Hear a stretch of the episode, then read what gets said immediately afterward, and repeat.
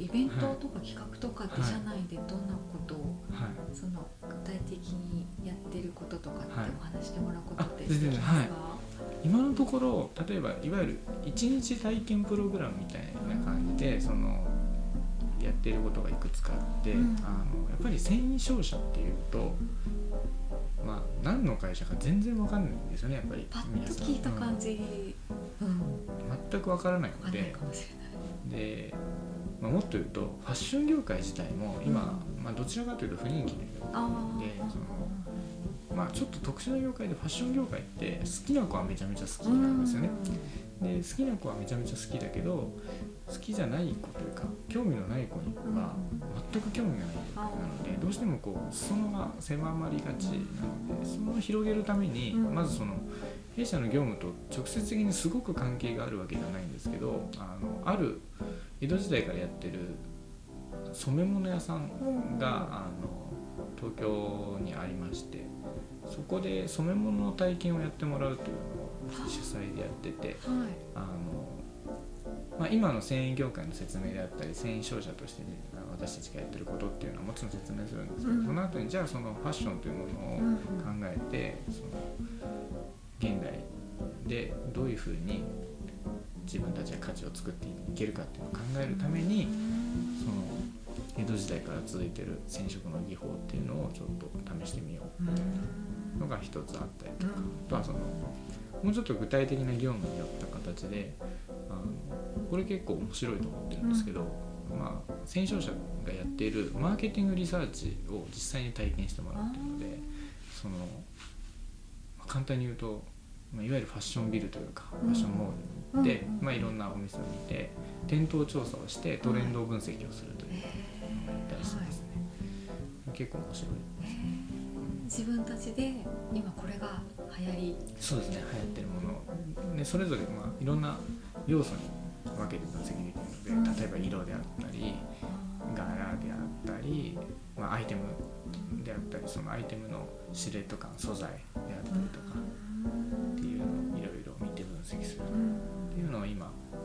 開催してますね。でもうちょっと後になると今度はその分析結果を生かして具体的に例えばこういうブランドに何を提案するかみたいなうん。そういったことまで考えていくよう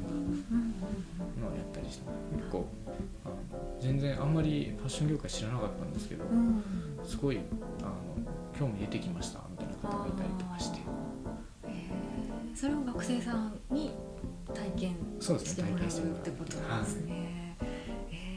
えー興味ないけど興味出てくるっていうのはさっき言ってたみたいにファッションにはひょっとしたらまだ興味が湧いてないけどそ,、ねうん。の作業とかプロセスマーケティングリサーチとかが楽しいみたいに感じってことですよね。きっと。そうですね。結構そのマーケティングであったりとか、うん。マーケットリサーチっていう言葉だけだと、うんうんうん。あのファッション業界関係なく通用する言葉なので、うんうんそういう切り口で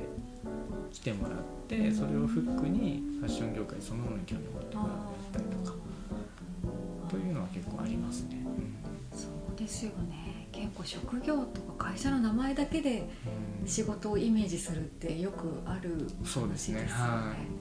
じゃあ具体的にもっと踏み込んでどんな仕事してるかを見てもらうみたいな、そうですね、はい。そういう企画考えるのがやっぱ楽しいなみたいに楽しいですね。ですかね。でやっぱりそのファッション業界ってさっきも言ったように人気がないので、うん。そのなんていうかファッション業界の中で、うん。その取り合いをしててもしょうがないというか、うんっていうところがあって、まあ、そういうことで興味を持ってもらえればうん。別に弊社に来てもらわなくてもいいといううん。か極端に言うと、うん。まあそういったことでファッション業界に対してちょっとでもなんか興味を持つ人が増えていけば最終的にファッション業界全体のプラスになると思っているので、まあ、それぐらいの気持ちでやってますね。結構全体を見てるうん、そうですね。広く見てる感じなんですね。結果的にそうすると結構最終的に弊社をその受けなかった学生でも結構下の方学年に口コミで伝えてくれるとかっていうのが非常に多くてそういう形でどんどん広まっていくのでうんうんうん。そういう形を目指してます。ですね。結構モーリーさんってその企画？イベント企画とかなんかこう、そういうのがワクワクしてる感じがするんですけど、はい。昔から好きだったとかあります？そうですね。なんというかそれによってこう新しい視点が開けるとか、なんかこう何か得てもらって次にそれこそ一歩踏み出せるみたいなことが、その参加する方に起こるっていうのは非常に面白いなと思うので、そういった形で何かこうその終わった後にいい感想とかうん。いただけるとなんか次も何かやりたいなっていうのがずっと繰り返されて今に至るみたいな感じですね。えー。じゃあ来てくれた人にその次のステップそうですね。うん。与えたいみたいな感じなんですね。そうです。ね。えー。それで起こる広がりをはい。感じて楽しい。みそうですね。それでちょっとでもその、ね、すごく大きいだとするとそれでなんなんていうか世界がちょっとでも良くなればというかそれこそ、まあ、今の話で言うとファッション業界に興味を持つ人が一人でも増えればうん。絶対にいいことだと思うし少しだけでもそれで変えていければなと。やっぱり先ほどの文化を作りたいっていうところで言うと今そのあの採用に関してもちょうど今年からまたあのちょっと大きな変化がありまして今広報 PR というのも含めてその採用ということに関してもうちょっと統一的に戦略的に発信をしてまあそれこそ採用をきっかけに会社を少しでも良くしていくというところを今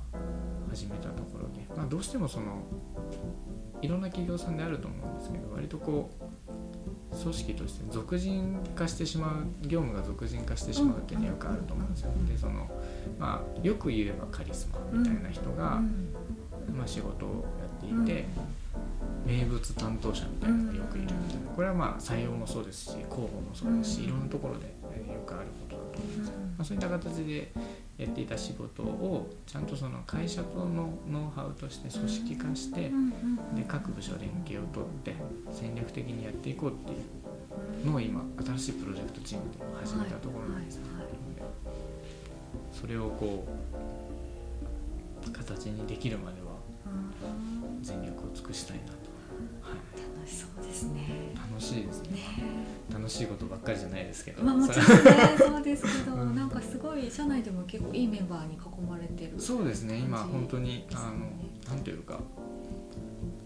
いい喧嘩ができるというか、うん。その別に意見の違いがあってもそれぞれ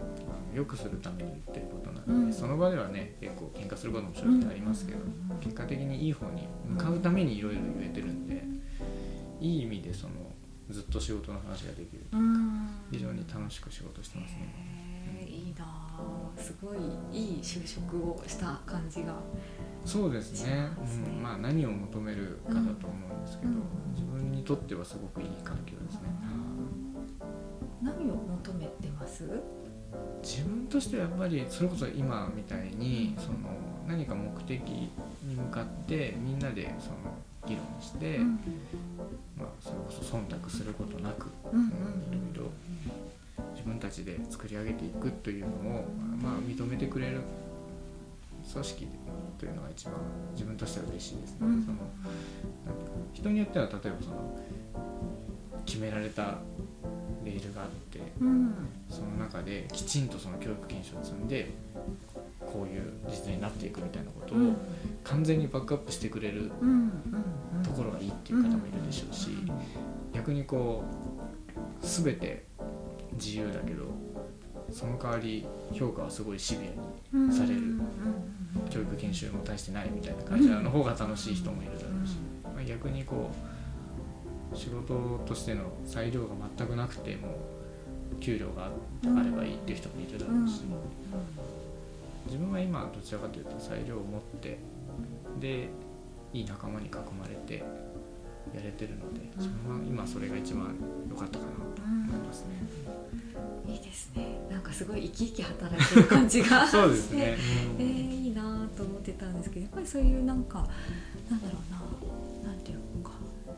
本当に国家資格キャリアコンサルタントとして活動していることと、はなんかこ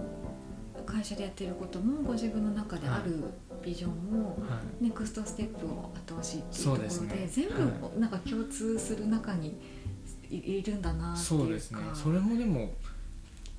最近になって自分で気づいたところだなっていうのはあってうん。割とその、まあ、よくその,、うん。あのキャリアコンサルタントの方は、うん。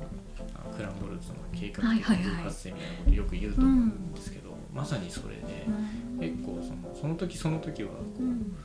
心のときめく方というか、うん思いつきでいろいろやってたことが今振り返ると、うんそのそのネクストステップといううんを後押しするみたいな自分の思いにつながってるんだなっていうのは最近になって感じられるようになりましたね。やっぱりそれって何年か働いてみないととか経験積んでみないと見えてこないうんそういう部分もあるかもしれない感ですね。じですかね。なんか最近その20代の方とお話しする機会があって、やっぱりその何したいとかわからないしそういう自分の価値観とかも経験が浅いからわからないんだよねみたいな。自己分析しても全然見えないしとかなんかそういう悩みがある人が結構いるなと思ってでもそういうのってやっぱり何年か働いてみないと気づかないみたいなあそうですね。のがそういう側面もあると思います、うん。だからそのまさになんか自己分析っていうのは非常に大事だと僕は思ってるんですけど、何もせずに自己分析だけやっても多分ダメで、うんうん。いろんな経験の中で絶えずそのいろんな経験をうん整理して自分の中で居続けるために自己分析をされするっていう、その対外的なに何かいろんな活動をして経験を積むっていうのと、その内面的な内省としての自己分析っていうのは多分表裏一体でやっていくことでその深まっていくのかなモーリーさん個人にその国家資格キャリアコンサルタントとしてこうなんか相談を依頼したいみたいな人がいたら、はい。どこかそういうあるんですか？そうですね。個人的には今あんまり大々的にはやってないんですけど、うん。あの全然ツイッターで DM してくれあそうなんですね。相談乗ってくださるわけですね、い。くらでも、えーはいそうなんだ。多分きっとお話聞いてみたい方いっぱいいるんじゃないかななんて思ってたんですけど。ね、うん、特に新卒採用で実際やってる方のお話聞くって、はい。あんまりないかな。そうですね。です結構なので学生さんとかで、うん。その話を聞きたいとかっていうのがちょこちょこあって、うんうんうん。まあそういった方がいらっしゃれば例えばイベントとかに行かせてもらう時もありますし、うん。個別で相談を受けることもあるうん。ので、はい。そうですね。じゃあツイッター絡すれば。はい。コンタクト取れるとお待ちしておりまですねす。はい。ありがとうございました